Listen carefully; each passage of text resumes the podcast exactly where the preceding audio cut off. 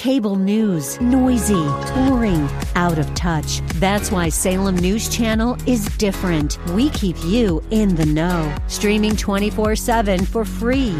Home to the greatest collection of conservative voices like Dennis Prager, Jay Sekulow, Mike Gallagher, and more. Salem News Channel is unfiltered and unapologetic. Watch anytime, on any screen, at snc.tv and Local Now Channel 525.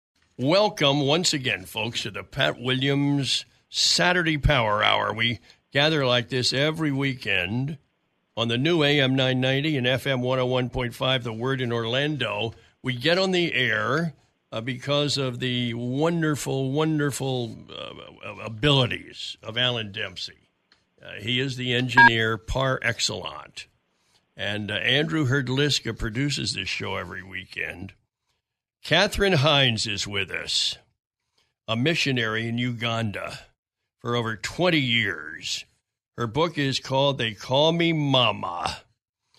Katherine, I'm so glad that we can visit. Uh, congratulations on your book, and I'm Thank looking you. forward to our chat. Thank you. Thank you, Pat. I'm also looking forward to talking with you. A big theme in this book is overcoming and how it applies to everyone's life.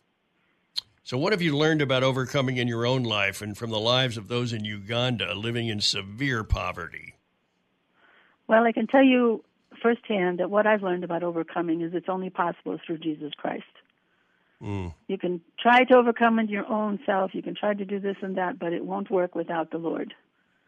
And that's what I've also seen in Uganda. I've seen how He c- comes into their lives when they accept Him, when they give their lives to Him, and how their lives totally change. We, see their needs get met, we see them overcoming the obstacles through God's provision. We also see the adversary at work, but we see God coming in and overcoming.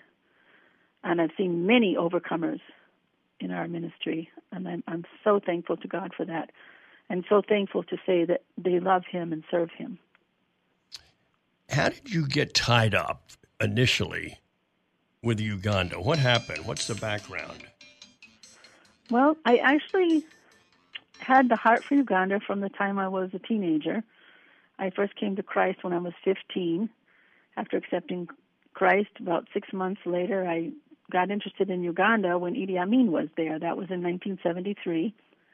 And that's when I started looking at what was happening over there on the news, or would read it in Life magazine, or or hear about it from others, and realized that he had made a lot of orphans, almost a million orphans. and It was like 800,000 orphans because of him killing their parents. And my heart really went out to those children because I, I knew I had good parents and I was very lucky. And I also read about them when the AIDS came in. But there was a time there when I had many tragedies, as you can read in my book. Um, and I drifted away from the Lord a bit, but of course, He never lets go of you. And at 29, I rededicated my life, and again, He touched me with Uganda not long after. Um, of course, it never really left my mind or heart. And finally, at 36, I made the decision to say, Yes, Lord, I'll go. And it wasn't an easy decision, but I have been blessed and I have never regretted that decision to follow the Lord. Obedience is a blessing. How many children have you adopted? And tell us how you met your very first child or any child that comes to mind on uh, today's program. Tell us about that, Katherine.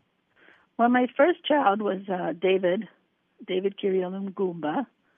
And David was four years old when I first met him. He was, I was out evangelizing, and he was in one of the homes I evangelized in with his uncle, who was only four years older than him, uh, named Boomba. And both of them were out tending cattle. They were dressed in their rags with no shoes or anything, their little sticks, and taking care of of cows that the family had. There was only about four, but they were there taking care of them, and um, that was their livelihood. Um, I was so touched by him, and I don't know why. I believe it was God's doing. And t- went home, went back to my little place where I stayed, and I prayed about it and prayed about it, and finally felt that the Lord wanted me to take him as my first child, and I did go back and get him at the end of September 1995. I'd only been there two months. Mm. So he was my first child, and today he is 29 years old, and he is working for Ministry of Internal Affairs as a uh, lieutenant officer and working working very hard. And but he loves the Lord more than that, so that's the most important thing to me. And where I have had 24 children that I have raised that have grown up that are my children. Really? And I have uh, currently 18. So it's very hard when I come to the States and get away from them because I don't like to get away from them. and and they're all in one house. How does how does this work, Katherine? How do you? It's between three houses. I have a boys' home, a girls' home in my house, and and there is another house, but that's with Mama Phyllis. She's an African house mother. Um, the boys' home is for the boys from 12 to 18, and the girls' home is for those who are 12 to 18. The younger ones live in my house. So I have 10 in my house, and the other eight live between the two houses. Tell me about your house. Um, my house has uh, seven bedrooms. One is mine, mm. and one is for the two African nannies who stay with us that take care of them when I'm not around and help to take care of other things like feeding them and so forth. Um, and then the other bedrooms are used for the kids. So my house was built primarily by my church and one other donor. So it's uh, I call it the Bear Valley Ranch Home. It's a um, a warm place where we we greet other missionaries who come on short-term teams, and and uh, I love my home. I love the kids in my home. That's what makes my home. that and the Holy Spirit. Does Uganda feel like your home? Yes, it does. Although I really believe heaven is my home. So because there's a part of me here too, so you're always kind of back and forth. How often do you come back to the United States?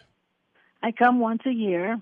As the founder of the ministry, I come once a year to come back and meet with the board a couple times and to do some fundraising. Mm-hmm. Uh, you know, we obviously we don't exist without help from the donors, and um, the Holy Spirit, of course, is the one that leads that too. But we um, we have very many kids in sponsorship that also call me mama.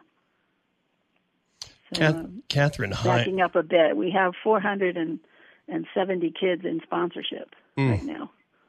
We have 431 that have finished sponsorship program, either graduated from university or vocational school. And most of them are working, and about 70% of them are, are born again believers. Katherine Hines is our guest a missionary uh, to Uganda for over 20 years. Her book is out. It's called They Call Me Mama. Uh, Katherine, what is your dream for Uganda? And, and what do you need to make it happen? You know what God touched my heart with is how much these children needed love and care, how much they needed to know they had a God who really loves them and cares about them, whom they can call Father.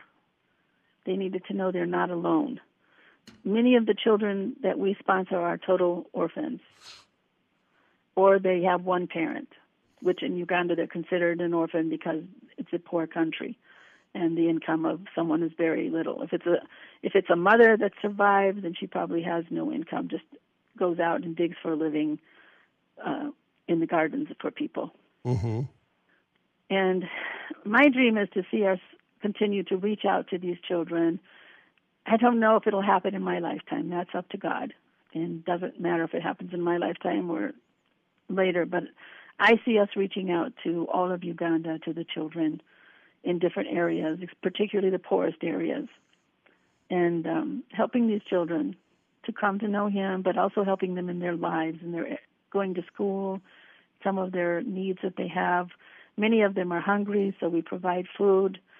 Uh, we try to do everything we can to help these children, but not to. We we try to teach them to fish too. So yes. um, we think that's very very important, and um, it's not easy because you have to balance, and you have to find that balance. But to me, it's just important to see them come out of that poverty cycle to become overcomers. Mm-hmm. And we have seen that, and that just encourages me even all the more. And I just give praise to God for that. Katherine, tell us about the different religions and lifestyles uh, in Uganda. Uh, you're preaching the gospel. What uh, what's going on with witchcraft and Islam and polygamy, etc.? Well, polygamy is polygamy is legal there, so you'll find that many who are not serious Christians have more than one wife. We've had some that have come to Christ who have more than one wife, um, but they will not take any others. But we, we do not encourage them to get rid of that other wife mm-hmm. or other wives, but to take care of them, but to realize that one of them should be their wife in, in God's eyes. And it's usually the first one they married. Um, but we don't put a lot of attention there because they've come to Christ and we know that God is going to lead them as we teach them. But we, we see a lot of witchcraft. A lot of the children we work with live in homes where witchcraft is practiced. Or their their parents or their mother or their father or their grandparents, whoever they live with, go to see witch doctors when they need help. My guest, and we'll return with her, Katherine Hines, the book They Call Me Mama this is the Pat Williams Saturday Power Hour. It's the new AM 990 and FM 101.5, The Word in Orlando. My guest is Katherine Hines. The book, They Call Me Mama. It's a fabulous story. A missionary in Uganda for over 20 years. Uh, Katherine is with us. Uh, she's in Denver right now uh, before returning to Uganda. Uh, Katherine, what are the language issues? Do, do these people speak English? Yes, English is their official language, and there are 52 tribal languages. Terrorism is in the news all the time. How much of a threat do you feel you face from Islam? Um, I would say that you always have that threat. I know Kenya's had a lot of lot of problems with terrorism and of course they're right next to us, border us. So terrorism is an issue. We we haven't had any big attacks since 2010, uh, July 11th, but um, it's always a threat. What is it like leading a witch to Christ? Uh, how many how many uh, come out of witchcraft in general? I, w- I want to hear more about this. Um, there are many that have come out of out of witchcraft, but it's not easy and it's not easy for them. Um, I've led four to the Lord, and I give thanks and praise for that. Uh, they, the way they live, I mean, that's their livelihood. You know, either selling uh, potions or whatever. They, they, they know they're worshiping the devil. When you talk to them, they know that they're doing wrong things. Uh, so there are many that when you talk to them, you know, the, the main thing is to know that God is God and not be afraid of of what the devil is doing with these people, to realize that they are people who need Jesus too. And I believe just sitting and chatting with them, and you have to continuously go back. It's not always easy. You don't get them the first time. You know, you have to share with them and continue to encourage them, and to um, and even after they accept Christ, you have to spend time with them Uh, it's exciting to see them give their life to Christ, and almost all of them will hold a um, what we call a, a big bonfire afterwards. They will gather their things that were evil, the charms and what. They'll dig up things that buried under the ground, dead animals, things like that. Mm. They have a big fire and burn all this stuff, um, which helps to get part of the stronghold that the devil has on them out of their place. And the the cool thing about it is to see them when they they start reaching out to their families, become different, and everything changes for them. But they do struggle. Finding work is not easy for them. That's mm-hmm. the work they've known. So I, I'm I'm happy to say that we have worked very hard with the ones that have come out of witchcraft completely, and I've seen them become more and more successful. One of them works in a rice farm now. Another one has a mango farm, sells mangoes to Kenya. Um, another one did uh, secondhand clothing. We helped him to set up a shop, and he did secondhand clothing. Um, so it's it's been exciting to see what God does with their lives, and then you see their kids even coming around and happy, and the, the kids were not happy before. You just see a big difference. Mm. I want you, Katherine, to discuss the difference between how you reach out to a cultural Muslim versus a practicing Muslim. Uh, what, what's all that about? Well, the cultural Muslim is easy to reach out to. That's the one that goes to the mosque, but he's not really firmly put in it. Um, just like those who go to church on Sunday, but they're not really walking with the Lord. So they're easy to talk to and they're easy to sit down with and to share the scriptures and, and they'll listen. And we've had several of those who have come to the Lord. The ones that are really grounded in the Islamic faith, um, who are, are very serious about it, are very difficult to talk to. Uh, most of them don't want to listen. In fact, they would they'd rather kill you than to listen to you. Mm. Uh, they can be quite, um, and you don't want to argue with anyone when it comes to sharing the gospel. That that is not the way of the Lord. Um, so you you share with them when you can, and you have to find ways of living. You know, let them see a living example, and that one tends to speak louder than words. Uh, so that's that's how I've had to handle those. I I basically don't spend a lot of time with them unless they give me an open, and unless God opens a door there. Katherine, I'm I'm curious about the animals of Africa, uh, the wild animals. Are they are they in Uganda? Do you do you see or do you? Oh yeah. T- tell me more. Uh, did you run into elephants and lions and zebras in your in your work? Um, we do, but only on safaris when we take teams on safaris. There, there were two lions once that got off of a game reserve and came through our village, uh, which is now a town. And um, but they were within a week they were caught by the wildlife authority, and and the damage they did was to kill some cows and goats. Um, they didn't bother any people. Uh, elephants and all those you just find them on the game reserve. So they're they're very beautiful, and you can see God's creation. It's another part of Africa that's that's very lovely. I want you to uh, explain to us. You went to Uganda first in 1994. You Uh-huh. returned full time in 1995. Yes. What was going on in your mind and your heart in that one year period? What were you thinking? Um, all I could remember was the faces of the people I met and, and the children and, and how much God used me even on that first three week visit. Um, and it, it just a confirming peaceful spirit that this is where God wanted me.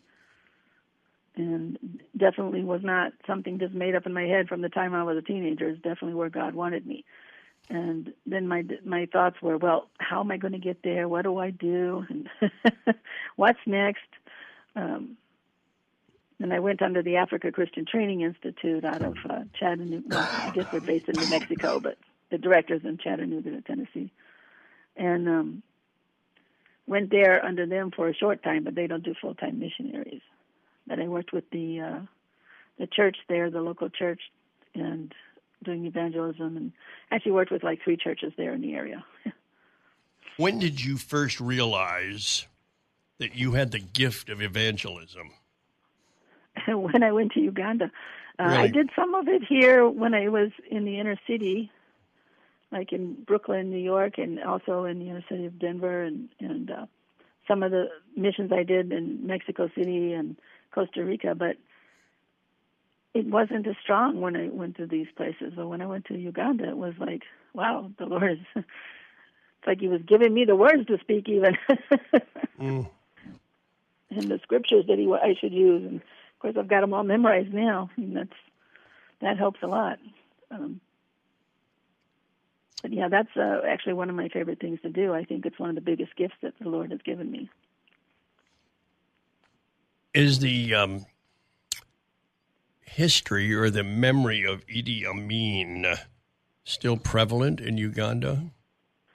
Not as much as it was 24 years ago when I first went there, um, but it's still there. People still remember. I'm uh, curious, and I want a word of encouragement uh, to all of us who are believers. We're all called to evangelism, but oftentimes we're reluctant, Katherine, or we're Yeah, ner- or we're ner- or we're nervous, or we feel unequipped. Uh, we need a word of encouragement from you. This is true. That was one of the reasons I wrote a book was that I'm hoping it will touch people's hearts and their lives to to want to step out in faith and know that God is with you. And you know, you, you even if you don't say it exactly right, it's sharing, and the more you do it, the easier it becomes. Um, it's not easy to do that, Pat. You know, it's it's it's but the Spirit is with us and He leads us, and when He wants us to share with somebody, we need to do it, and He gives us so many opportunities that we don't even see.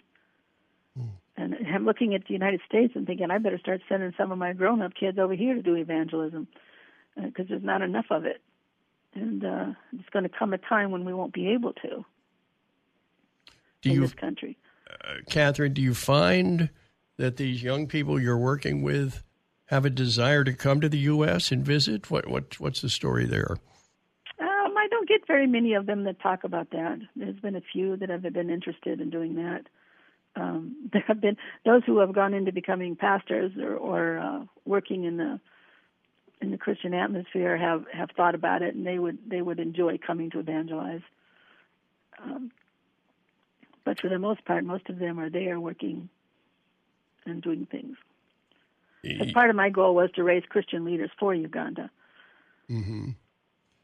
Well, Katherine, you, you must realize that those of us in the United States who have never been to Africa really can't even envision it, uh, what you're talking about.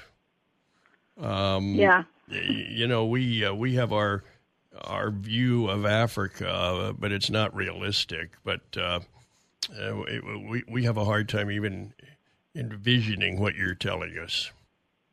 If yeah, you, that's you, true. If you know what I mean. Yes, yes yeah, I, I see it on the faces of the short-term teams that I get about seven or eight teams a year that come and Do they? I see it on their faces and the, how they're touched and how they also realize they can do something. so that that always excites me. Are you one of the few white people in the whole country? Um, yeah, there's there's about 44 million people in Uganda, and maybe really one. I think there's around 1,200 white people between most of them are in Kampala, the capital city. 44 million. It's a big country, isn't it? Mm. Yeah. I was the only white person in the village up until about seven years ago when I had one girl join me, Melanie, and and uh, then I had two others join me two years ago. Uh, how uh, all of them work at the school, the primary school, the Christian primary school that we have. How big is their adjustment when they come? It's a big adjustment. Uh, they don't realize it so much the first year because they're just so excited, like they're kind of on a high. Yes. and then after that, it starts coming down. They start realizing, well, this is a really different place, and I really didn't understand this in the culture, or I really didn't get this, or and they uh, start having to ask, you know, questions and and uh, but luckily they've stayed with us, and they, they seem to still have a big heart for what they're doing. Katherine Hines is our guest. They call me Mama. That's the name of the book. Uh, how do you raise support, Katherine? How, how, do you go about it? Well, I come back and I meet with churches, I meet with individuals, talk to different groups. Uh, people invite me for dinners, and I, I meet new people and talk with them. Um, there are many ways, and, and of course, our website, which is hineskids.org, H I N E S kids.org. Uh, is is a good way for people to find out more about us and to give. We also have a Facebook page. Um, I'm not real big on social media, but I'm there sometimes uh, to reach out to people and to reach out to my friends, keep in touch. Uh, so there, it's really God. yes. Uh, so f- listen, folks, if you want to help Katherine financially, uh, www www.hineskids.org. And um, I think after listening to Katherine and reading her book, uh, this is an organization very, very worthy of supporting.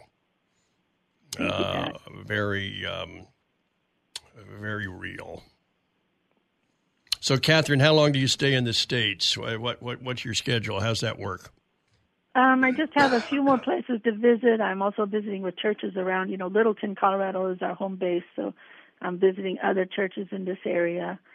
And then I go back on the 25th of November from Illinois. Um, what's the what, St. Louis? What's the weather like in Uganda? Uh, the weather there right now, well, we we have a rainy season and a dry season. Our dry season is our summertime, which is coming starting in December, goes through about March.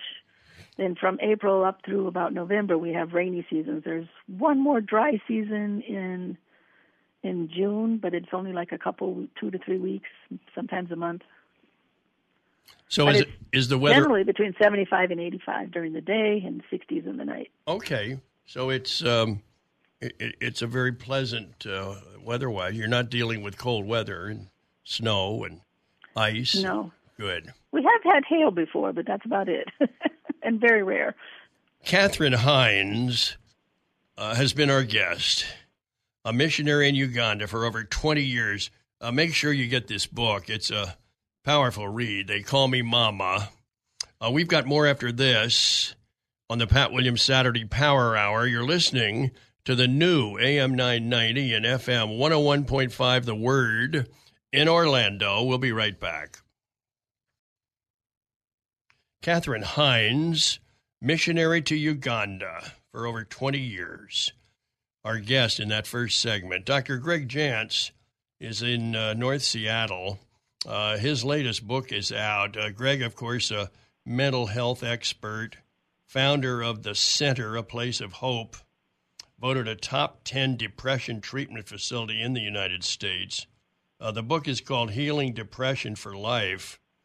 Uh, welcome, Greg. Uh, I hope things are well with you. It is always good to talk to you, and we've got a really important topic today. Healing depression for life. I- Is depression that big a, a problem in the United States, Greg? You know, it's amazing to think about what is happening with both depression and anxiety, Pat. Here's what we know the World Health Organization just recently said depression is the number one, they call it a disability, the number one disability in the world. And that's an amazing thought. This is a global issue. Uh, we're seeing uh, adults uh, who are coming in for help, and we're working with folks from all over the country who really are suffering from, uh, well, it's it's a despair, it's a depression that has really deepened, and well, you know, unfortunately, we've seen some pretty high suicide rates as well. Uh, chapter one is called Finding a New Path Forward. Uh, that's how you open your book. Uh, what does that first chapter mean? Well, a new path forward, really, and I share a little bit about uh, my story. And this is an area that we have been treating for 36 years. And there's more options for caring for depression than ever before. But a new path forward means okay, I've been suffering for a long time. Maybe I need to look at different options. And uh, people are used to, well, I just do one thing. Maybe it's take medication. That's all I do and I don't really get the results I want for the long run. Uh, your book breaks down into three parts mind, soul, and body. Uh, part one is the mind, and uh, you open with a topic called sound asleep. Uh, then you go to your devices, your depression. Then you go to stressed and depressed. And then you go a hard look at hard issues. I, I want you to cover that whole part about the mind and, and what you're writing and why that's important. Absolutely. We really believe that you've got to take on a whole person approach, look at every aspect of your life, and that means we're all a thousand piece puzzle. And we look at this as okay, there's many different pieces to be successful for the long run. We've got to look at all the pieces and put the puzzle together. Mine's one of them. Uh, we know, and I used to work in sleep research, for example, that sleep and depression can go hand in hand quick example if you have sleep apnea where you stop breathing during the night that can actually create depression um, and it's a hidden cause of depression we know if you're depressed that uh, your sleep stages probably you're not getting enough certain stages. So it's disruptive sleep. So we've got to address the area of sleep how to improve sleep so we can help with the depression and anxiety. I also talk about devices and technology. My goodness, do we live in an age of of technology invasion and people that are they're just tethered to their devices? Here's what we know about technology: uh, that if you're already depressed, already anxious, the more that you spend engaged in technology, the more increase in your depression symptoms. So, uh, so if I go to Facebook and I'm already feeling bad after two hours on Facebook, do I feel better or worse? The surveys show us you're going to feel worse. So, you know, technology, uh, we want to use it properly, but uh, so often uh, we end up being addicted to that technology. So that's an important area to look at. Uh, we know that chronic stress, for example, is going to create uh, over time the likelihood of some depression symptoms. Chronic stress, simply put, is those things that um, don't go away and you, you can't seem to uh, get them to go away, or it feels like you're oppressed. And uh, it could be a chronic uh, work situation, could be a chronic stressful relationship. That chronic stress and what it does to our bodies, our immune system, and so we've got to address that. And finally, finally is uh, undermined is uh, really dealing if there's been past trauma or or abuse, uh, difficult maybe sexual abuse, physical abuse, uh, maybe it's hidden addictions. Uh, we've got to deal with those things that we probably don't want to uh, in order to be free of depression. I know that was a lot. Well, then, then Stan, you, um, you, excuse me, Greg, you mo- you move on uh, to the second part, which is soul, and here you cover the three deadly emotions, the antidote for toxic emotions, and strength through soul care. Uh, you're going to have to explain all that to us. sure. Dealing with our soul, so important and this is again back to the whole person. I, I talk about three deadly emotions: anger, fear, and guilt. Mm. Another word for anger could be hurt. I have a lot of hurt, so maybe I have unforgiveness in my life. Forgiveness is the single most common, or unforgiveness, issue that we've seen over the last 36 years that'll trip a person up and uh, create, if you will, an emotional depression. So those resentments, those bitterness, uh, to deal with that. So um, we know, and that's where the next one is. I talk about the antidote to toxic emotions. Well, simply put, uh, we've got to figure out forgiveness, whether it's self forgiveness, how to forgive others, how to uh, really address these issues of uh, hurt in our life. And so, um, and I don't mean it to sound easy, but um, everyone suffering from depression's got to examine areas of potential unforgiveness in their life. So, soul care, you know, what are the, the practices and, of gratitude, laughter, prayer? Uh, so, we're going to look at all those things that strengthen us for the long term. Dr. Greg Jantz is with us from Seattle. Uh, the book is called Healing Depression for Life. Uh, you state, Greg, that one reason we see an uptick in mass shootings and violence is due to young men on the fringes of society who live in isolation and don't know how to manage their emotions. Uh, can you tell us more about that? Yes. Well, one of the dangers is not learning how to be healthy, not learning how to deal with hurts and anger and disappointment and fears and anxieties and feeling guilt. So we've got to learn to be healthy. We know that uh, a common trait of many times, unfortunately, uh, young men who turn to violence is a sense that they've had betrayal in their life. And betrayal comes in different forms, but it's a sense of betrayal, uh, and I'm going to get even. I am so angry, I feel so betrayed, and my response is to create harm or to get even. So these are usually isolated, depressed, anxious, and deeply, deeply wounded in, individuals then that turn to um, acting out, sometimes in incredibly destructive ways. It's time now to move to part three of your book, and it's simply body. Start moving and start improving. Good food equals good mood. Time to take out the trash. Is your gut stuck in a rut? The magic of micronutrients reinventing your future. Oh, Greg, that's that's a mouthful right there. But uh, I'm all ears, and I'm sure our listeners are. So uh, start start teaching us. Oh, sure. Well, start moving. I'm really I'm really saying uh, exercise. Uh, quick example. Uh, everybody who comes through our program, we do a fitness assessment. We get them moving, and I just think of a gentleman who uh, recently arrived, and he's here to. Uh, people stay here four weeks or whatever they may need, and to go around the block. No kidding. To go around the block took like all the energy, and he went really slow. He, when you get depressed, you stop moving you stop caring for yourself, you stop drinking water, maybe you you start drinking things that are not helpful, you start drinking alcohol and doing things that are destructive. So the movement, and we know that everything else we do uh, for an individual, even the emotional and the medical side that we look at, if we can get them moving and uh, get them on a good fitness program, uh, everything else works better. Some great studies that talk about uh, exercise and depression um, uh, for mild depression to medium depression, exercise being uh, really equally as effective as uh, an antidepressant. Isn't that interesting? Mm. So, oh, mood, good food, good mood. Yes. Um, yeah.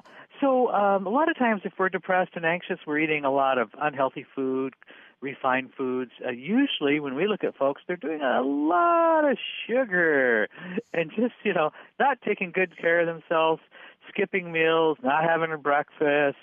And so we start to look at, and that's why we have our dietitians, and we look at how do we need to redesign uh, food as fuel, to fuel that brain, and uh, give the body what it needs.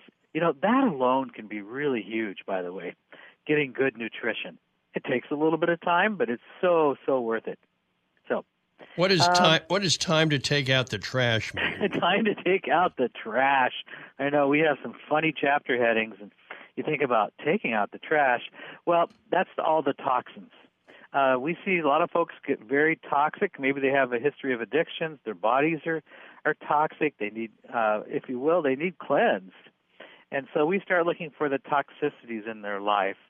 Uh, and I'm primarily talking about those physical toxicities.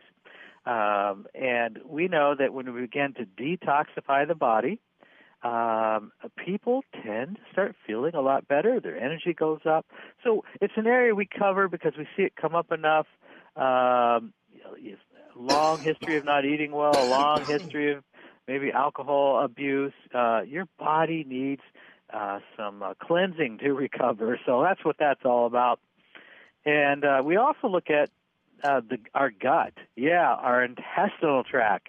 And I know there's so much here, and I'm just brushing over it. But uh, Pat, we look at um, you know 90 plus percent of our uh, serotonin and our dopamine, just two important brain chemicals that have to do with sleep and mood, uh, are manufactured in our gut.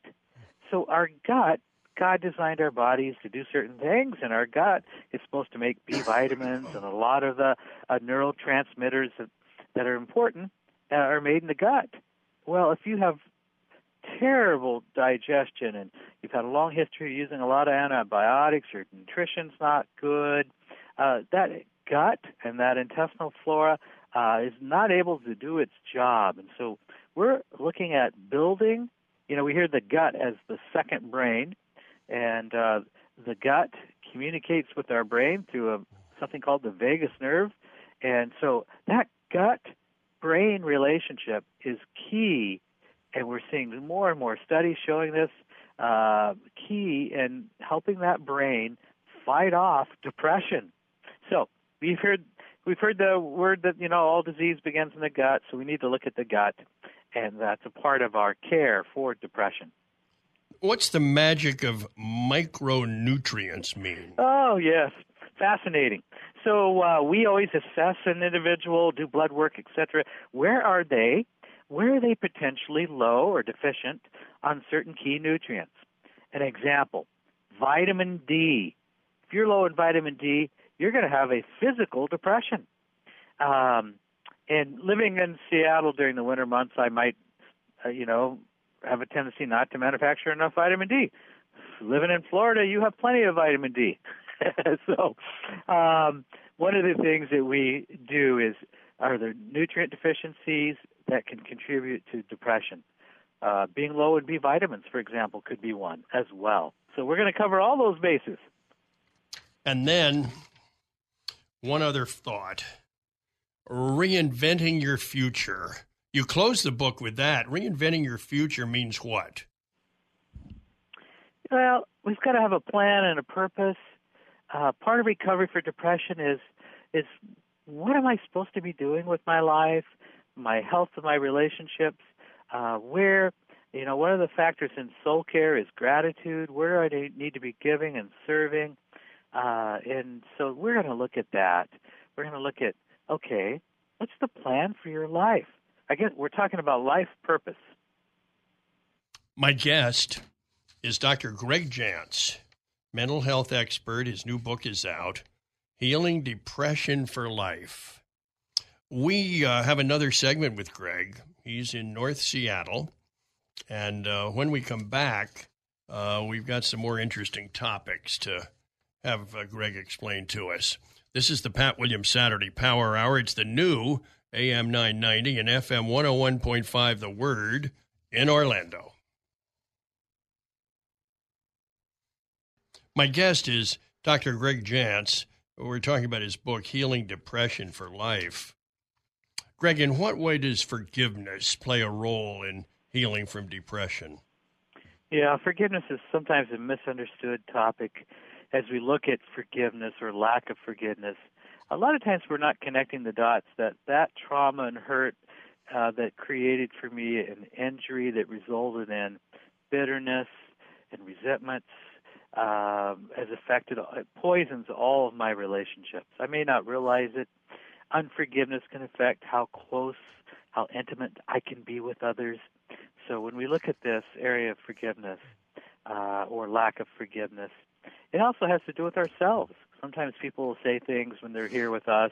I can't believe what I did in the past. I can never forgive myself. Mm. And so we wanted people to become initiators of forgiveness, forgiving others, uh, forgiving themselves. Forgiveness is not an excuse. It is not an excuse to, um, you know, justify behaviors. Forgiveness is a legitimate letting go. It's a learning, and forgiving others empowers us. So, a lot there on forgiveness. Greg, you start out uh, by saying that you have been there as it relates to depression. Uh, would you um, be comfortable sharing a bit of your own journey? Yes, absolutely. Uh, early on, and as a helper and as a counselor, um, I developed something I'll call the helping disease. I, I said yes to everything and everyone, uh, and professionally appeared to be doing well.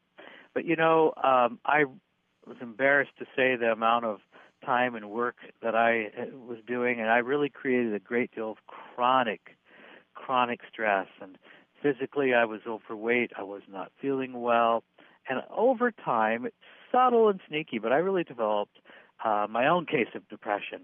Mm. Uh, f- physically, not sleeping, not exercising, not taking care of myself. Now, this has been years ago, but I learned so much um, you know, I even thought, wow, I, I need to change my career. I, I obviously chose the wrong career. Um, not making good decisions, uh, again, uh, overeating, and just falling into that trap.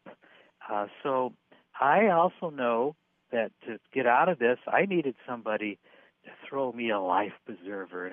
You know, I needed uh, accountability. I think it took me a year to really rebuild physically to feel good physically, to be physically strong. And so those patterns that I recreated in my life uh, many years ago, I still do today. And I have to tell you, I am uh, very sensitive to somebody who's struggling with depression. Nobody starts out and says, "Well, I want to get you know depressed," or, uh, but it can happen subtly over time. And so, for me, I want to make sure that today, in my life today, I am practicing what I'm preaching. Greg, can you tell us about seasonal affective disorder? What's that mean? Yes, seasonal affective disorder. Sometimes you hear the word SAD, S A D. And uh, so some folks are very sensitive as seasons change. um, and days are shorter for many. Uh, certain states, including uh, our northern states and Alaska, uh, folks tend to be some, not all, uh, very sensitive to the light changes and sleeping less. They notice that suddenly they're having more cravings, they're they're overeating, and so seasonal affective disorder. Uh, some folks start to dread as fall arrives and winter. They go, ah, oh no, I, just, I don't know if I can make it through this, um, because it's like a darkness that doesn't lift for them. So, seasonal affective disorder is there's some good solutions for it. It is treatable. Why do people who are involved in faith communities have less anxiety and stress? okay. Well, here's what we know. Uh, and uh, our facility was voted in the top 10 places to get help for depression. And uh, one of the things that was looked at was surveying patients who've gone through the various programs.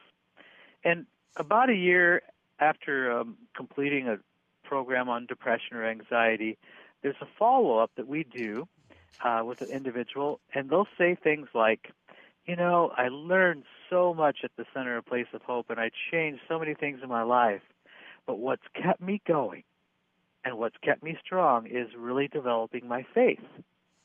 I thought, how fascinating is that? Um, as a key piece to the whole person. So we know and it's just self-reported among those that uh, have suffered from depression. Those that keep going strong tend to develop uh, faith. Uh, they explore uh, God. They begin to look at. I'm not talking religion, but I'm talking about developing those aspects of faith in your life. And now I want you to expand on that. Although people of faith have lower rates of depression, why do some believe their faith is weaker if they struggle with depression? You know, because there could be rules around um, this whole area. Uh, when I say rules around, um, you could believe that I shouldn't be depressed, or it's a sin not to be or to be depressed um, or you just don't feel uh, maybe understood by the church or faith community. So we can have a, some faulty beliefs around depression and, and think that, well, God is punishing me. So those are some of the things that we need to look at. What do you want uh, readers to take from your book, Greg? I want them to know three things. Number one, um, they don't have to live this way if it's you or a loved one. Number two, there are options. We live in an age where using a whole person approach, putting all those pieces into the puzzle, and doing it right um, will lead us to number three. And number three is there is hope. And hope comes when there's a plan. And so we need to create a plan. Here is a quote from you Addiction is not a character defect, it's not a moral failure or a sign of weakness, it's a sign of pain. Uh, can you expand on that?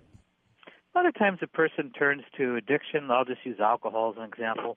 They turn to that as a way of dealing with hurt, as a way of dealing with pain in one's life.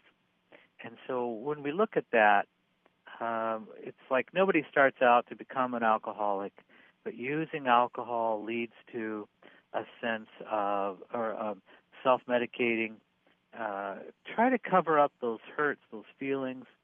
So it's it's a way of processing, if you will, emotions. Do you like to hear from people? Love it. I love to see recovery and healing, and I I uh, certainly would. Uh, correct me if I'm wrong here. Uh, www.aplaceofhope.com and then jantz.htm. Yep, and you can just go to a place of hope, and there's a section there about the founder. But uh, absolutely, lots of great information there at A Place of Hope. Uh, tell me about Seattle, Washington. Uh, do you think there's more uh, apt to be more depression in that neck of the woods, or would it be in Florida? I mean, what what about geographically in depression? Oh, I'll tell you. Here's what. Uh, Florida is one of the highest states that we see clients come to. Really? Uh, to come to see us. Absolutely. Florida, uh, South Carolina, uh, these are states that we see clients every month. Um, so here's the thing, you know, um, if you can uh, see that there's a lot of reasons for depression, and that we could live anywhere, um, and a lot of times uh, we think everything should be okay. Uh, and you know, I live here. I live in Florida. I live in sunshine, um, but something else could be really wrong. And so, uh, I believe that um, sometimes getting out of your normal environment, getting away to really uh, work on things free of distractions can be a great thing to do. Uh, Dr. Greg Jantz has been our guest. Uh, his book, Healing Depression for Life. Uh, Greg, so nice of you to join me. I'm, I'm glad that we can visit. You know, it's always good to talk to you. Uh, folks, we have a wrap up right after this. You're listening to the Pat Williams Saturday Power Hour on the new AM 990 and FM 101.5 The Word in Orlando. I'm so glad you could visit us here on the Pat Williams Saturday Power Hour. Katherine Hines, missionary in Uganda for over 20 years. Her book, They Call Me Mama, she was with us in the first segment. And then Dr. Greg Jantz joined us from uh, Seattle, uh, talking about his book, Healing Depression for Life. Uh, uh, check out my latest book. It's called Lead Like Walt. And we look at Walt Disney through the narrow lens of leadership. And what were the seven leadership qualities that Walt Disney possessed uh, to allow him uh, to become one of the great leaders in the history of the United States? In the meantime, I hope you have a wonderful week ahead. We're back next weekend for more on the Pat Williams Saturday Power Hour. And stay tuned to the new AM 990 and FM 101.5 The Word in Orlando. And have a wonderful week ahead.